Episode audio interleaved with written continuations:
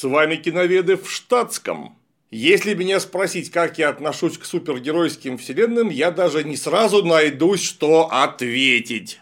Потому что, как говорят математики, в общем виде вопрос-ответа не имеет. Вот есть совершенно блестящее произведение, сделанное, кстати, по комиксу, а именно Watchmen, они же хранители Зака нашего Снайдера. Это шедевр в смысловом, сюжетном, драматическом, визуальном плане к нему я отношусь очень хорошо. А есть Марвел. Еще есть DC. Черта лысого только нету, понимаете? Когда-то еще снимали в древние времена Спауна. Тоже супергерой, тоже по комиксу. Но его мы не будем обсуждать. Внутри Марвеловской вселенной, например, был просто отличный Iron Man номер один, на который мы три года назад записали для канала Гоблина обзор с Джуном, и его до сих пор нет, в смысле обзора, а не Джуна. Джун, где наш обзор? Конечно, Iron Man не был шедевром? Нет, шедевром он точно не был, но это был очень добротный, забористый акшон с отлично написанным сценарием от которого ты не ждешь ничего больше, кроме как добротного, забористого акшона с очень ненавязчивой, но в общем и целом правильной моралью. Потому что есть вот хорошие, есть плохие, хорошие делают хорошие вещи, а плохие представляете плохие вещи, и нужно им как-то противостоять. Хорошее кино, очень бодро снято и во многом новаторское. Этот вот доспех, который из рук стрелял всякими стрелами, ракетами, все это летало. Было очень хорошо. А потом было по-всякому. В частности, был Тор.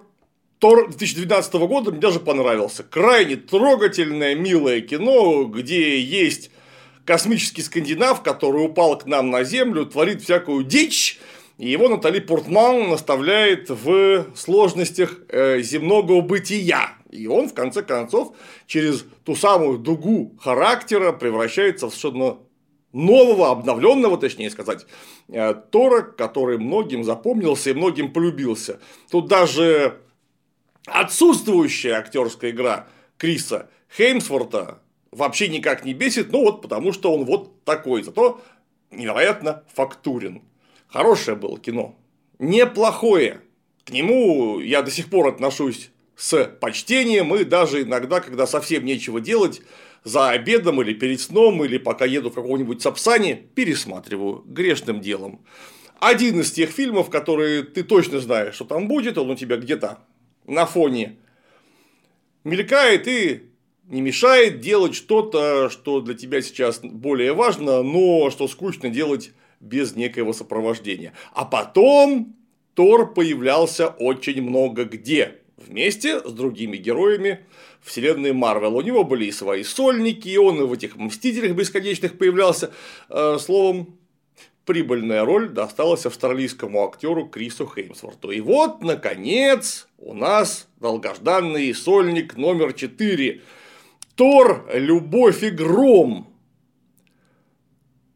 Не могу сказать, что я ждал очень много от этого кино, но все-таки кое-чего ждал после Тора Рагнарёк все меньше и меньше, но тем не менее, мало ли вдруг возьмутся за голову и вернутся к тому, за что лично я, не навязывая никому своего мнения, люблю эту франшизу. Вот того самого, немного простоватого, очень сурового воина Тора, который попадает в разнообразные, иногда нелепые ситуации, и из них с блеском выкручивается.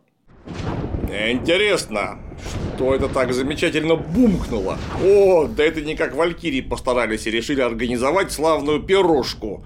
Это они толково придумали, ведь перед тем, как начать просмотр кино, рекомендую принять необходимые меры безопасности, а именно основательно запастись провиантом, потому как смотреть на голодный желудок подобное строго противопоказано. Ну а круглосуточную доставку вкусной еды обеспечивают наши друзья из Food Band. Чтобы контингенту было не только сытно, но и выгодно, используй промокод КЛИМ. С ним получишь приличную скидку на все заказы. Food Band сами готовят и доставляют еду по всей Москве. В меню разнообразные блюда на любой вкус и бюджет, что очень удобно, когда заказываешь на компанию и каждый хочет что-то свое. У Foodband масса разнообразных пиц прямиком из печи, классическая, острая или новинки от бренд-шефа. Ну а те, кто на диете и пиц не ест, могут заказать роллы с лососем, угрем или кальмаром. Фанатам экзотики и ЗОЖ-барышням подойдет богатая витаминами порция гавайского поке с рыбкой или креветками.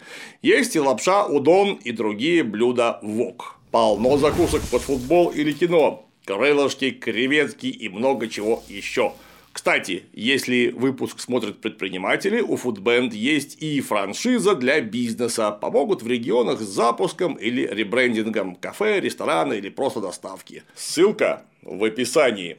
А если хочешь просто вкусно поесть при заказе Foodband, не забывай промокод КЛИМ для получения скидки на все меню. Жми по ссылке под роликом. Ну а киноведы в штатском сейчас устроят этой пицце рагнарёк и вернутся к разбору. С первого кадра и до предпоследнего вообще непонятно, почему это любовь и гром. Я понимаю, если бы наши э, невероятно одаренные локализаторы бы как-нибудь перевели ловко. Ну вот был бы там, например, Тор «Война бесконечностей», а они переводят Тор «Любовь и гром». Вот это я понимаю, это у нас очень часто бывает. Нет, он Love and Thunder в самом деле.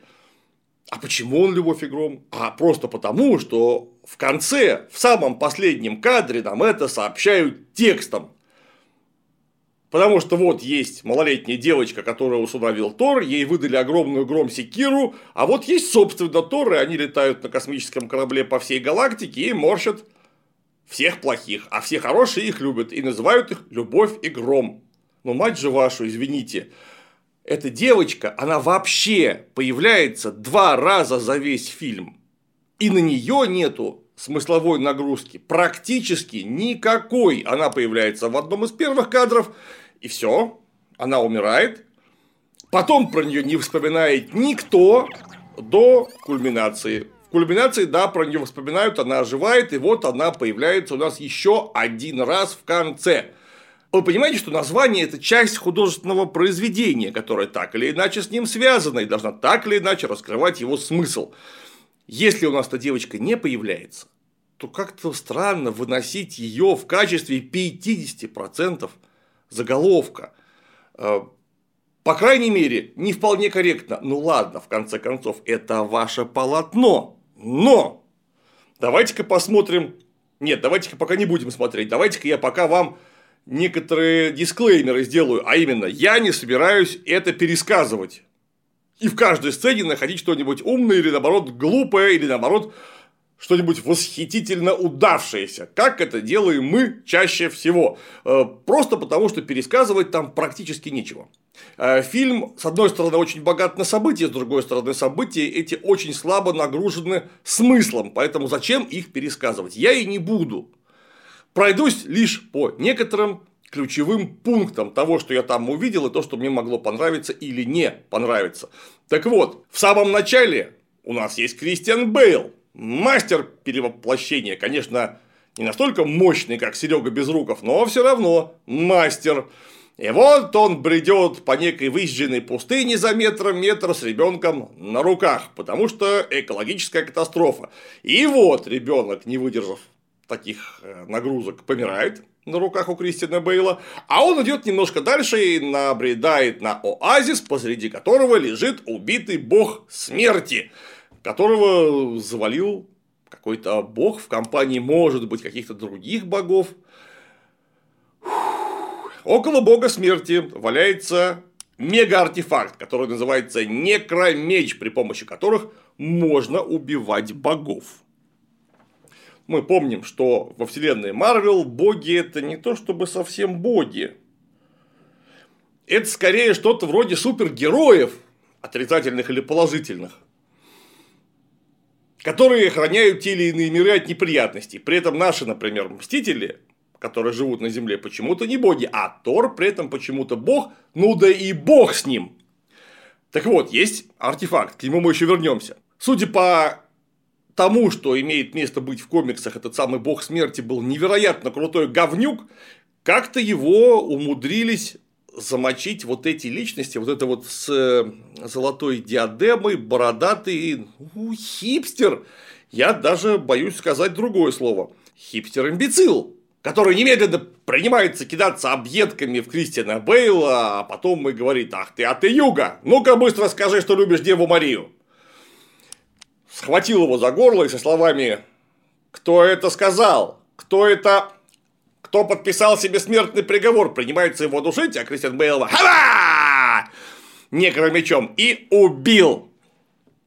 Я, конечно, понимаю, что некромеч это мега-артефакт, вот теперь, собственно, про артефакт. И им можно убивать богов, ну, потому что им в самом деле можно убивать богов, на которых многое другое оружие практически никак не действует. Но мы отлично знаем, что таких-то инструментов полно. Потому что некромечом можно убивать богов, можно убивать молотком Тора богов. Словом, у каждого бога есть какой-то свой инструмент, а это просто всего лишь один из многих. Почему на нем так свелись?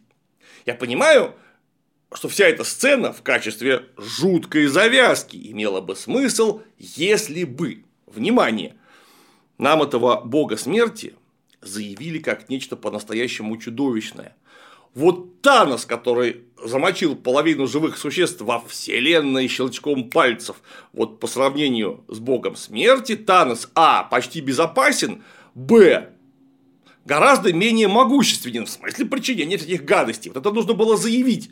И артефакт этот нужно было заявить. То, что ну подумай, что у всех есть какие-то молотки, молнии, эти лас, лассо судьбы, или это в другом месте, я уже забыл. Неважно. Короче говоря, какие-то эти божественные супергеройские приблуды. А вот некромеч-то, о, это такая штука, что просто туши свет. Вот если бы это было заявлено, и сам бог смерти в качестве очень опасного говнюка, и его мечи, вот это оказывается в руках у Кристиана Бейла, которого зовут просто Гор с легкой отсылкой на египетского бога Гора, вот тогда я понимаю, что мы должны были бы, ну, если не испугаться, то, по крайней мере, запереживать за наших любимых героев из вселенной Марвел. А ну их сейчас Американ Психа переморщит всех. Но ведь этого уже нет. Более того, вот заколол он какого-то хипстера бородатого в дурацких шмотках. И что? Во-первых, я не верю, что это могло победить нечто по-настоящему опасное. Ну ладно.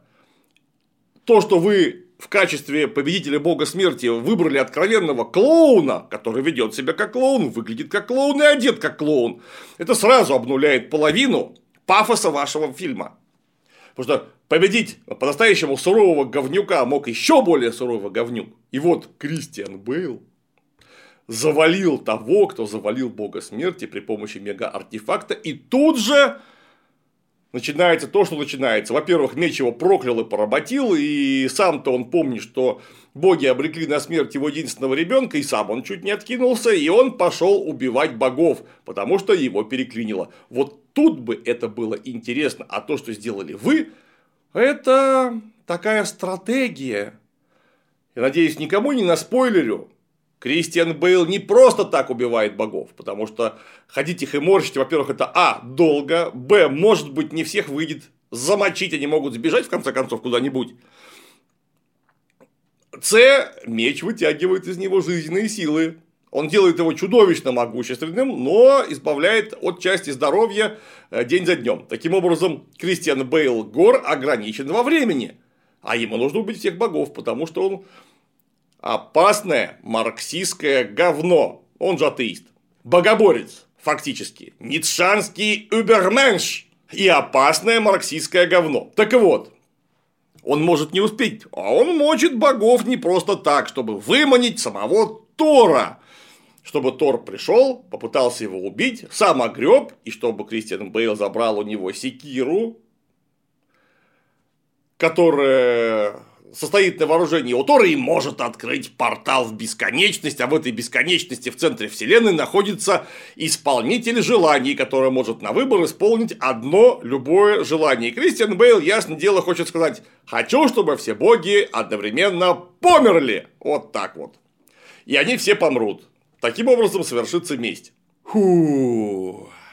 Повторяюсь, если бы нам заявили и проэкспонировали Кристиана Бейла Гора изначально правильно, это было бы интересно. А сейчас это просто тупо.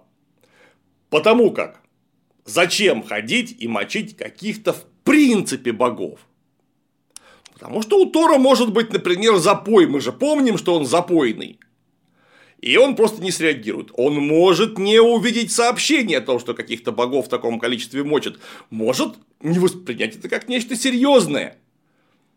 Если вы хотите выманить Тора, нужно пойти и напасть, например, на его девушку, на Джейн Фостер, которая Натали Портмане. Это же гораздо проще, оно просто ближе. Ну уж если ты знаешь, что есть такой мужик Торы, у него есть спецсекира, значит ты неплохо осведомлен о его биографии и некоторых личных обстоятельствах. Ну вот напади ты на его тетю. Сразу. И вот вы, пока ты, Гор, еще не расстался со здоровьем, сойдетесь в фехтовании, ты его победишь, заберешь секиру, откроешь портал, всех убьешь, все, конец фильма. Ну или наоборот, Тор бы его победил. Это было бы, по крайней мере, логично. Потому что иначе это очень тупо. Оно могло бы быть логично, если бы он искал этот артефакт. Он не знал, что есть такая секира. Он знал, что можно открыть портал, но как? И вот это чудовище, которое оказалось круче того говнюка, который убил самого бога смерти.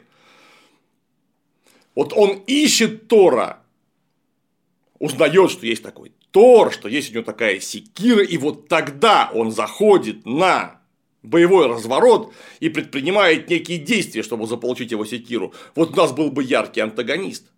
Ярчайший антагонист, который уравновешивал бы могущество Тора и его друзей. Вот это было бы хорошо. А так это просто нелогично, а поэтому тупо. Я почему так долго на этом останавливаюсь? Да потому что это завязка вообще всего сюжета. А сюжета там, внимания, нет. Сюжет просто повис. Ходит Тор в абсолютно идиотских, нарисованных мультяшных шмотках. Они должны что-то символизировать, но они символизируют его как петушка, у которого поверх розовых колготок одеты синие трусы. В нем, конечно, нет синих трусов, но выглядит он натурально, как петушок, золотой гребешок. Пряник расписной, блин, ну это просто отвратительно. К материальной культуре больше не буду придираться, потому что вот это все вот это вот диснеевское, оно режет глаз своей мультяшностью настолько, что ты не веришь вот ни во что вообще. Вот посмотрите на DC, посмотрите на Темного рыцаря, посмотрите в конце концов на Бэтмен против Супермена, посмотрите какой мрачняк. Вот как это все в приглушенных тонах. Оно напрашивается на то, что вы существуете в не совсем безопасном мире что в этом не совсем безопасном мире очень легко может сыграть в ящик даже Супермен. Ну или в данном случае, например, Тор.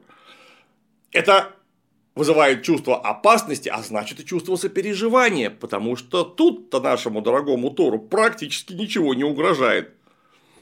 Вот он прибыл в Асгард 2.0, где жители Асгарда подрабатывают аниматорами, а заодно бухают. Ну, Даром, что родственники богов, ну ладно, ладно, неважно, вот они на землю переселились, и там у них теперь тематическая космовикинг-деревушка, городок. Вот он прибыл туда, а там, о ужас, какие-то темные некротвари сражаются с жителями этого самого городка. Причем жители, я бы не сказал, что проигрывают, они более того уверенно выигрывают. Дети все прильнув к окнам смотрят, как мама и папы морщат монстров, это ж так здорово. Ну, а тут же Натали Похтман, которая превратилась в могучего Тора из-за того, что она владела молотом Тором Йольнером, ходит и тоже всех э, бьет. Это настолько не, не опасно выглядит, что Тор, убедившись в том, что тут вообще-то бояться нечего, со своей экс прям посреди сражения о чем-то мило беседует. Вы понимаете, что вы пытаетесь добавить какого-то юмора в свой сюжет и в свое повествование, а, возможно, оно у вас отчасти получается, но оно предельно не к месту, потому что вы обнуляете вообще всю опасность, весь саспенс, который последует избавлением от первой опасности, потому что опасности-то не было. Этому Тору и Натали Портман, да и в целом всему этому городку очень мало что угрожает. Вот вообще. Даже когда появился сам Гор и принялся там что-то фехтовать, ловко исчезая через порталы в нужную секунду, вот он тоже почти безопасный, потому что вот он поймал э, Тора при помощи своих подручных. Они его схватили за всякое руки ему за спину, он ему меч горлу приставил, и что? А ничего. Он у него принялся забирать секиру. После чего Тор обиделся и всех раскидал. Э, Все, вы раз за разом избавляете нас от ощущения неотвратимой опасности, от ощущения угрозы.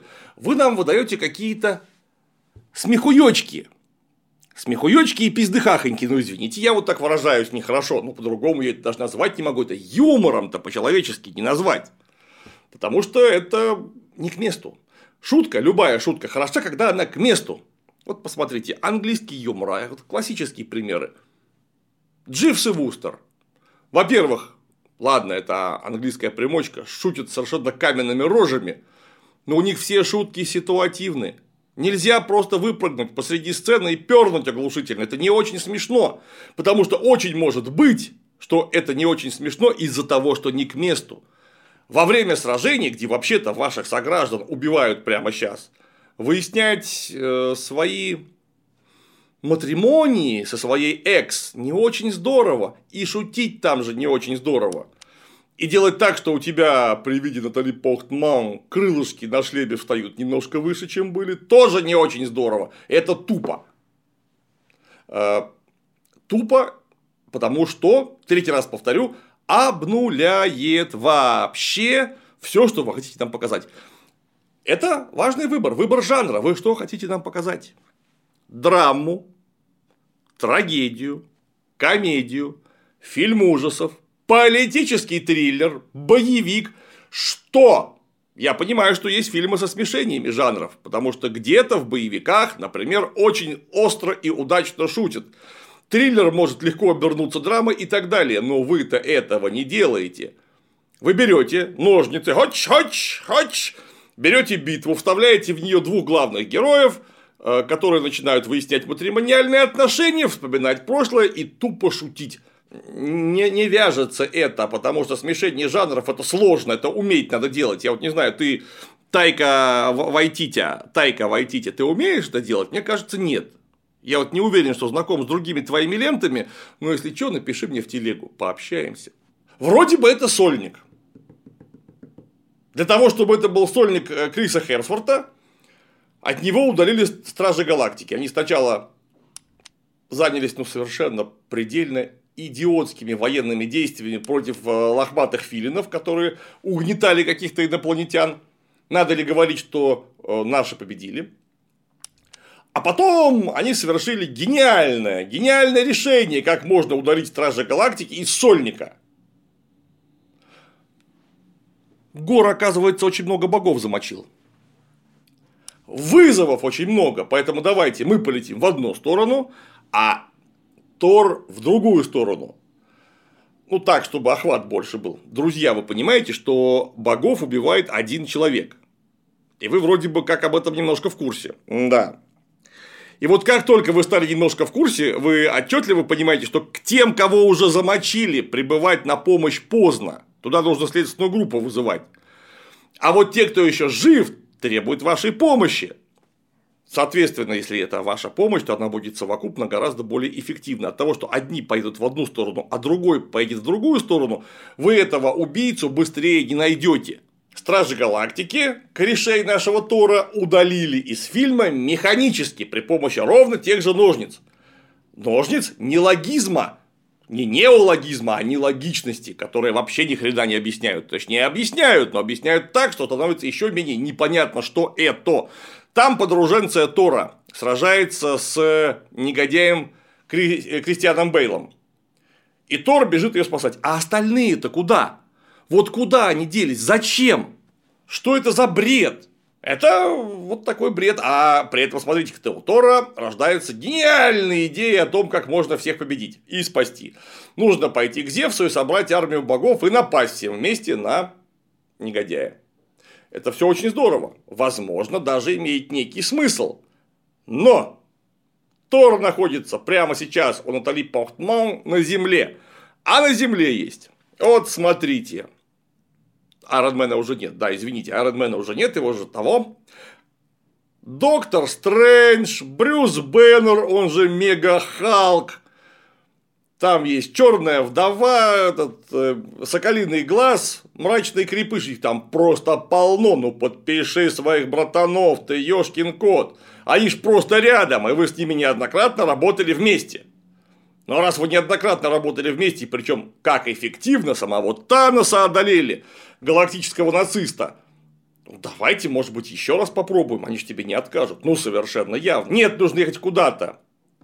В гости к кому-то, кого ты даже лично не знаешь, то есть к Зевсу, и там налаживать некий межбожественный ход. Зевс в исполнении Рассела Кроута просто караул! Зевс оказывается жирным каким-то клоуном, опять еще одним клоуном, который прям, ну, такой брутальностью спускается, подобрав юбочку по лесенке, и в конце концов он разбесил Тора так, что он его же собственной молнией замочил. Спрашивается, если Некромеч убивает богов, так молния тоже убивает богов. Еще, может быть, молот Тор убивает богов, а еще Секир убивает богов. Так какой смысл делать какой-то специальный упор на этом некромече?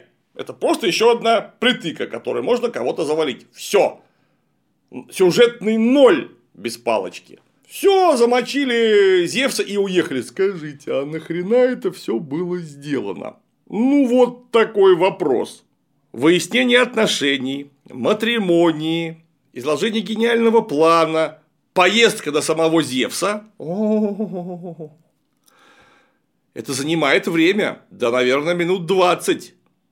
Для чего? Для того, чтобы замочить Зевса? Потому что он клоун? Это должно было что-то символизировать? Оно как-то влияет на развитие сюжета? Оно вообще ни зачем не нужно. Это просто опять еще одна сюжетная дыра, которая как черная дыра питается материей. Это питается хронометражом. Она просто висит там и питается хронометражом, потому что если бы этого в фильме не было, не поменялось бы вообще ничего.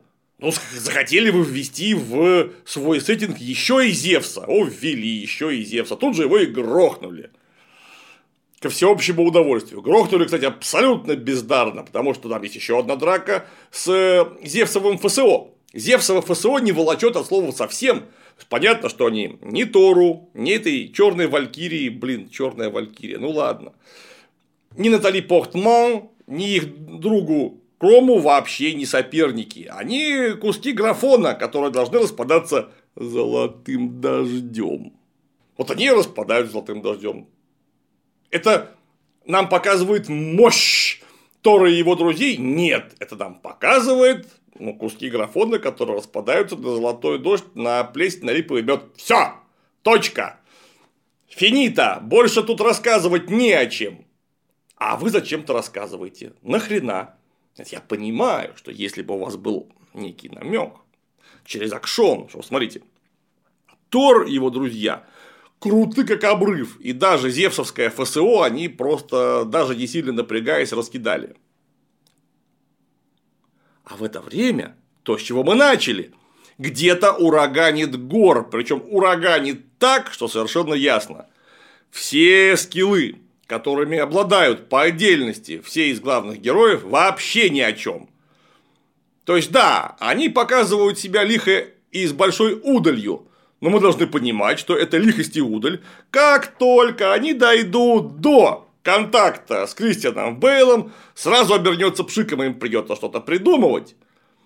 Как-то переступать через себя и делать что-то, чего они еще не делали, то есть ну, становиться героями именно героями не повествования, а героями в полном смысле слова, которые избавили своих коллег по опасному божественному происхождению от смертельной опасности, от угрозы уничтожения. То есть, фактически, положили душу свою за други своя. Не, ничего подобного. Во-первых, там не показывают Гора практически. Кроме тех моментов, когда он общается с заложниками детьми, где он не выглядит опасным, а он выглядит просто гнусным. Ну, такой гнусный упырь. Кстати, почти стопроцентная цитата с Воланда де Морта в визуальном смысле. Только у Кристиана Бейла нос забыли откусить, а у Воланда де Морта не забыли. Вот а, Рай Файнс, Кристиан Бейл, их даже одели одинаково. Вот Гарри Поттер, Тор, ну а почему бы не спереть-то, в конце концов, визуальный образ. Только Воланда де Морт, между прочим, понятно, что был опасен, потому что он вел и поступал как очень опасная скотина крайне враждебная, а этот просто украл детей, один раз призвал каких-то некромонстров, которых в одну калитку запинали, и что потом он просто вел себя ну, как невоспитанный говнюк. Вот и все. Был мерзок. Это ж, ну, таракан, тараканище. Таракан, тараканище в известном стихотворении опаснее был в рамках самого стихотворения. А этот-то что? Ну, это просто гопник, до которого нужно добраться и завалить. И вот они добираются до гопника.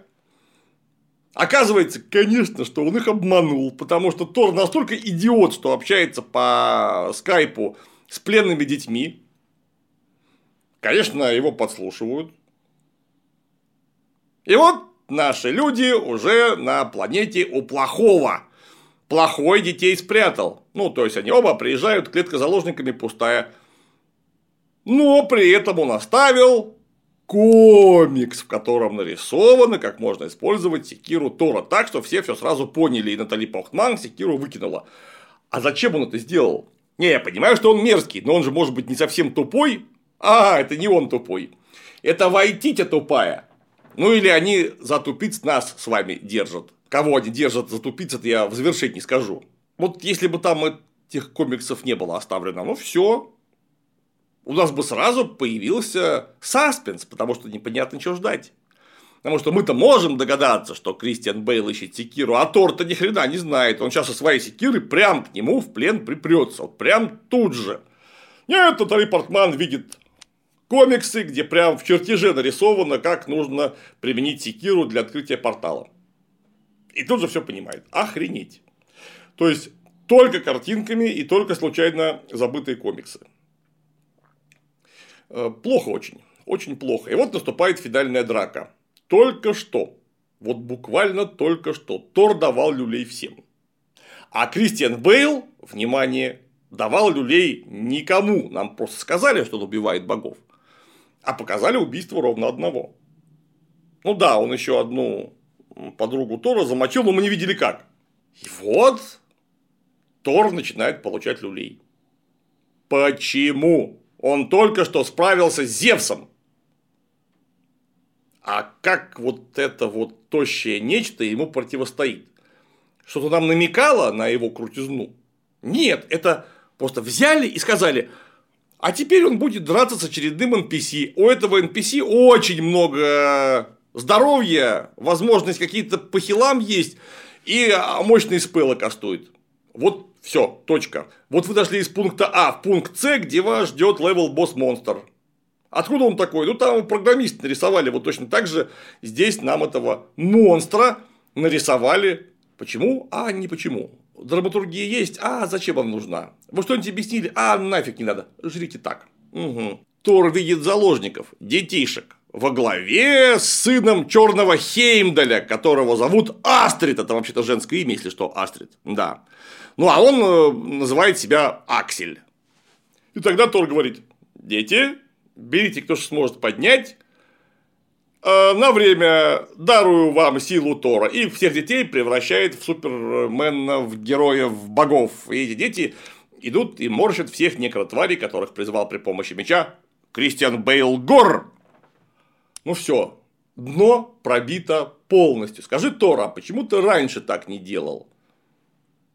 У вас же много с тобой фильмов было. Вот смотрите, у вас были неприятные ситуации. Вот какие-то некромонгеры прилетели из другого измерения.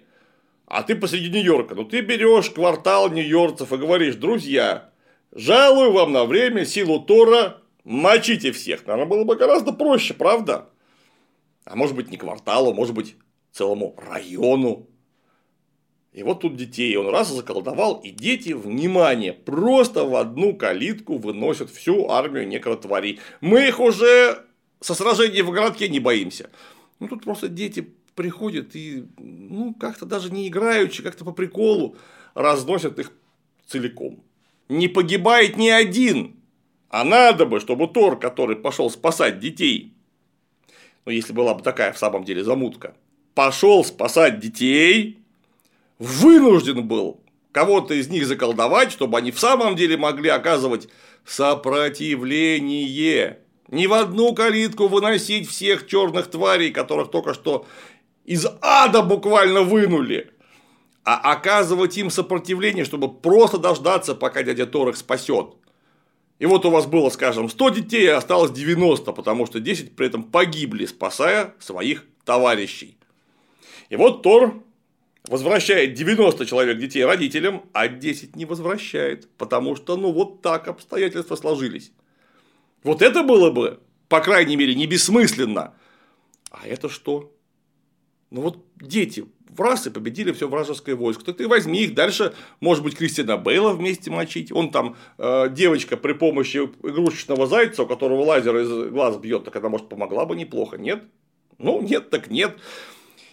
И вот они бьются на крутом берегу. И тут прискакивает Натали Портман, которая болеет раком, которая не умирает только потому, что у нее есть молот Тора, но молот Тора, как и некромеч, высасывает ее жизнь, то есть она умирает в любом случае. В чем тут смысл, не ясно. Короче говоря, прилетает нас спасать Милого. И вдвоем они, наконец, наваливают несчастному Кристиану Бейлу, который, тем не менее, успевает открыть портал и в него сигануть. И вот Кристиан Бейл, при исполнителе желаний, Говорит, а вот хочу, чтобы... А говорит, ну-ка, нет, ты не этого хочешь. Ты хочешь, чтобы твоя дочка жила? Он говорит, а, блин, точно, хочу, чтобы моя дочка жила. М-м-м. А я сейчас помру, она одна останется. Натали Похтман говорит, ничего, ничего, он ее усыновит. Умирает Натали Похтман, умирает Гор, и оживает дочка, и вот тут ее усыновляет. И вот тут ее усыновляет Тор. Блин, вот откуда взялась сама идея, что Кристиан Бейл хочет оживить дочку. Он по ней страдал весь фильм, может быть. Он, может быть, перебарывал себя, пытаясь свою скорбь сжечь в гневе и мести. Вот как-то, может быть, это хоть примерно было обыграно. Потому что у мерзотнейшего героя Таноса у него были переживания за собой, у него было некое прошлое, ой, этого нет ничего. Его даже в фильме почти не видно. И он в этом фильме, опять же, занят практически ничем. И вот посмотрите, он хотел убить всех богов, об этом мы знаем. Тут он приходит на последних секундах фильма, он приходит к исполнителю желаний, его догоняет Тор и говорит, я выбираю а любовь. И Кристиан Бейл, выпьем за любовь. И все, оживил дочку. Ну, какой это бред.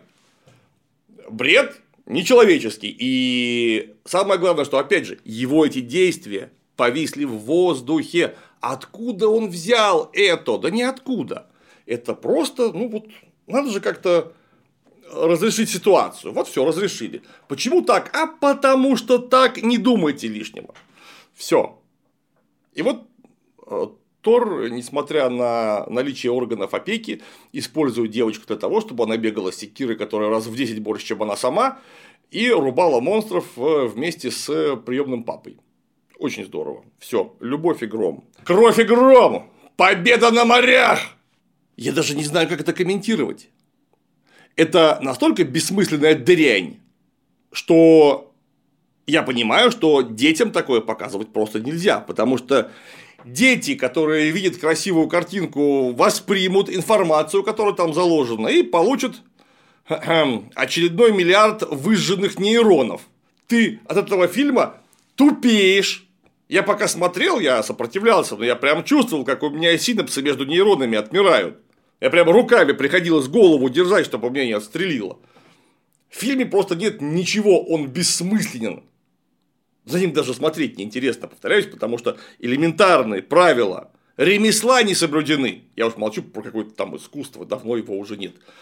А вот что там есть? А там полный порядок с инклюзивностью. Там есть черная валькирия. Знаете, когда я черного Хеймдаля увидел, который сторожит Беврёст, мост радужный тот самый э, в. Вот когда я увидел черного Хеймдаля, меня уж аж всего трясти начало. Ну как может быть скандинавский ас черный. Ну ладно, он, по крайней мере, был страшно харизматичен. А вот у нас есть Валькирия. Черная Валькирия, алкоголичка и по совместительству лесбиянка.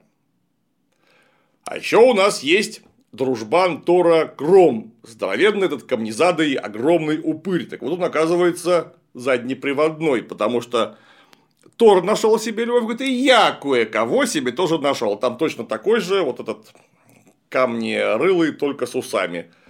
То есть, смотрите, как лесбиянка, черные, педерасты есть, дети есть, чтобы не было никакого эйджизма, потому что дети тоже могут. Что могут? А то же самое, что и взрослые, даже взрослые супергерои. С такой же легкостью. Вот, посмотрите. Все. Все, что нужно есть, есть, подтянуть нельзя. Всем интересно, лесбиянки смотреть пойдут, педерасты смотреть пойдут, а дети смотреть пойдут. Есть какая-то любовная линия. Значит, еще и девочки и домохозяйки тоже пойдут смотреть. А какая любовная линия? Ну вы чего? Она там где? Она там в виде отношений с экс, с этой с Джейн Фостер, которая умирает от рака, потому что ты, дебил, в одной из предыдущих серий неправильно заколдовал молот, чтобы он оберегал ту самую Джейн Фостер. Ну ладно, окей. Любовная линия слабая, но хотя бы присутствует. Э, и заканчивается чем-то трагическим, хотя вообще-то даже и не очень, потому что все же попадают в Вальгалу, а там в полном порядке дождутся Тора, все будет хорошо. То есть даже смерть Натали Портман не имеет под собой ничего трагического. Ну, ее просто не жалко. А что ее жалеть-то, господи боже мой. Она нормально потусила в качестве могучего Тора, попала в Вальгалу, милый туда рано или поздно вернется. Ну а в чем трагедия? Да ее нет. А значит и жертвы нет. То есть победа не стоила ничего. И вот этим говном нам предлагают пичкать детей. Берегите детей и свой мозг. Больше не имею по этому поводу сказать ничего. По скриптум. Меня сейчас спросят, зачем ты вообще это все смотришь и разбираешь? А я это смотрю и разбираю принципиально, чтобы те люди, которые это, возможно, посмотрят, понимали, что в каждом, абсолютно каждом, даже таком эфемерном произведении человеческой мысли и человеческого труда, как кино, в нем тоже есть что-то, что подлежит объективному анализу. Обязательно подлежит объективному анализу, потому что нет ничего, что вы впускаете в свой мозг, что можно впускать в него, не проанализировав, а место ли ему там в моем мозгу. Может быть, ему место на помойке, вот этому Тору место точно на помойке. Я так разочаровался, что больше не буду смотреть продолжение фильмов про Тора. Даже не просите. А на сегодня все. С вами были киноведы в штатском.